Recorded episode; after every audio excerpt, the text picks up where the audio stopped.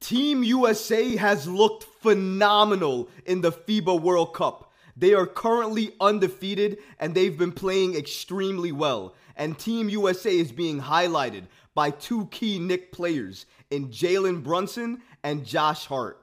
And Team USA's head coach Steve Kerr had extremely high praise for Jalen Brunson, but especially Josh Hart. He called him a winner. We're going to break down exactly what his comments were and why he made these statements about Josh Hart.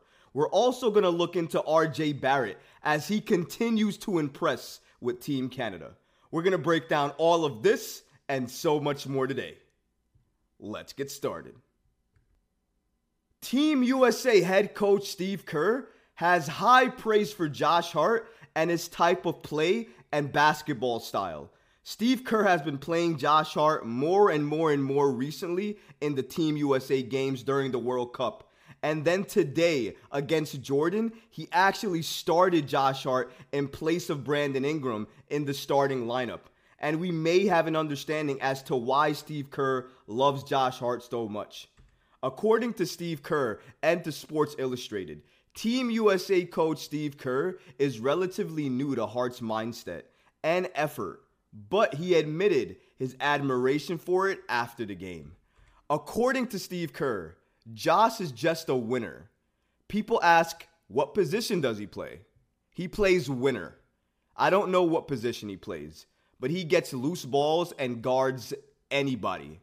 At one point, USA assistant coach Erik Spoelstra turned to me and said, Some people get 50 50 balls, but he gets the 30 70 balls. Josh really moves the ball well in transition as he's often the first guy to create the advantage. He just has a unique game, and what he does translates to winning.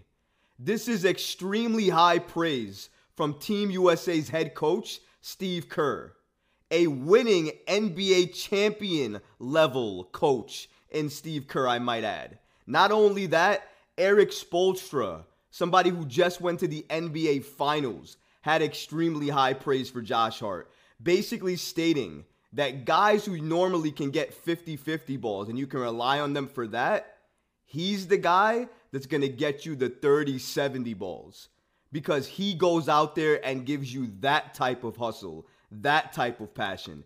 It's unmatched at times in the NBA and around the league, depending on who you play. And sometimes that level of play makes your entire team play better. Because if you see somebody like that playing better or you feel is outplaying you, it makes you want to play that much better, turn your game on that much more, and try to contribute in the same way Josh Hart does. Steve Kerr said it already, and I'll say it again.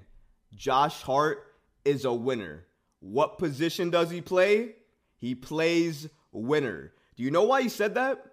He said that because Josh Hart does all the little things that everybody else doesn't want to do, and he does them extremely well, and he does them consistently. That's the key right there. He does it well, but consistently. He has a hustle play mentality. He dives on the floor and always, always tries to make the right play for himself or the team. Normally for the team. He goes coast to coast a lot. He can do that by himself. He's done it in the NBA and he does it in FIBA. He's a great passer and a willing passer. But more than anything else, and if you're watching the games, you're seeing this too. Rebounding wise, he's leading the team in rebounding. For instance, the game against Jordan that they played today, they whooped them 110 to 62. One of the main reasons for that was because Josh Hart started, and because of that, he led the team in rebounding again. He did it against Greece when he was coming off the bench, and then he did it again when he started. Today, he had two points and 12 rebounds, leading the team. Five of those rebounds were offensive rebounds. A lot of the times when Josh Hart gets that offensive rebound, he has such great vision that he's either throwing it up court to the point guard or to an open man, or he's going coast to coast himself. He has the ability to do both. That's why he's so lethal and deadly in that starting lineup. But not only that, people don't give him credit. He can shoot the ball as well too. Now, he's not a great shooter. He's not known for being a shooter, but if you leave him open, he can shoot. And if you have somebody on him, he can definitely take you off the dribble and get to the basket anyways. Josh Hart is a winner. He does winner things. He adds winning culture to a team because every single team, no matter who you are, needs a guy like Josh Hart. He's an everyman, a glue guy, will do anything and everything you ask him to do. You need him to start one day, he'll start. You need him to come off the bench one day, he'll come off the bench. Will he complain? Nope. What he will do? He'll smile. And that's what I love and respect about Josh Hart the most. Whatever you want to say about him, whether you love him or you hate him, he does not have an ego. He loves to play team basketball. And that often leads to winning basketball. And that's exactly what Steve Kerr is stating here. When Team USA beat Greece a few days ago, Josh Hart had a game high 11 rebounds, five of those offensive, six points, and five assists. And USA beat Greece 109 to 81 in that game. Josh Hart does this. If you watch Knicks games, that's what he does. Team USA, same thing. He's doing the exact same thing. He's not going to score a lot, but he's going to get a lot of rebounds. He's definitely going to pass, and he can go coast to coast in transition. He takes advantage of that. And because of the way he can take contact, because he's so strong, he can potentially go to the line for an and one.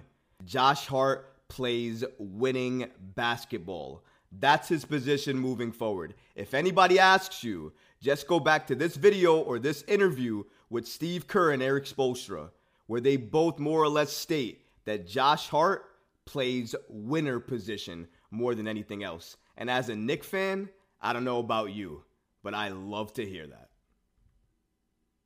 RJ Barrett continues to impress in FIBA basketball. Man, guys, if you've been able to catch these Team Canada games, RJ Barrett has been looking like the second best player on the floor right behind SGA. And that's saying something. That's a statement. He's been almost a leading scorer, if not the leading scorer, in a lot of Team Canada's games. That's saying something. He's had impactful contributions and been one of the main reasons they've won or come back in victories against teams they've been playing against. That matters. RJ Barrett's play, it really is something phenomenal to look at and witness because for me, it's everything you wanted to see him do with the New York Knicks. We're getting to see that and see that play with Team Canada. According to Sports Illustrated, the New York Knicks homegrown talent, RJ Barrett, had 22 points in another impressive showing for Team Canada at the FIBA Basketball World Cup as Team Canada beat Latvia 101 to 75 on Tuesday. 15 of RJ Barrett's points came in the second half as Canada stifled an upset bid against a Latvian group making its maiden World Cup voyage. With this victory, Team Canada is 3 0 in the World Cup. And let's go ahead and take another look at RJ Barrett's stats as Canada busted up Latvia by 26. RJ Barrett at 22 points, like we stated, but he did that on 9 of 14 shooting, 4 of 6 from 3, and 5 rebounds. He also, I think, had 2 or 3 assists, so he was passing the ball very well, too. Let's not get it twisted here, folks. FIBA RJ Barrett is real. FIBA RJ Barrett is the RJ that I want to see, that I know a lot of Knick fans want to see heading into next season consistently each and every game. Because if we get that, if we see this RJ in the NBA consistently next season, he's making the All Star. He is making his first All Star appearance if he plays this way next season. How could you not? He's playing efficiently. He's playing smart because when he's open, he's taking the three. If he's not open, he's not taking that three. That's playing smart basketball. RJ Barrett has been finding his teammates better. He's been passing to them when open and in transition. Sometimes when he has defenders on him, he'll pass to the open man to get a better shot. That is high level, high IQ basketball. He's not doing it just to do it. He's doing it if the situation calls for it.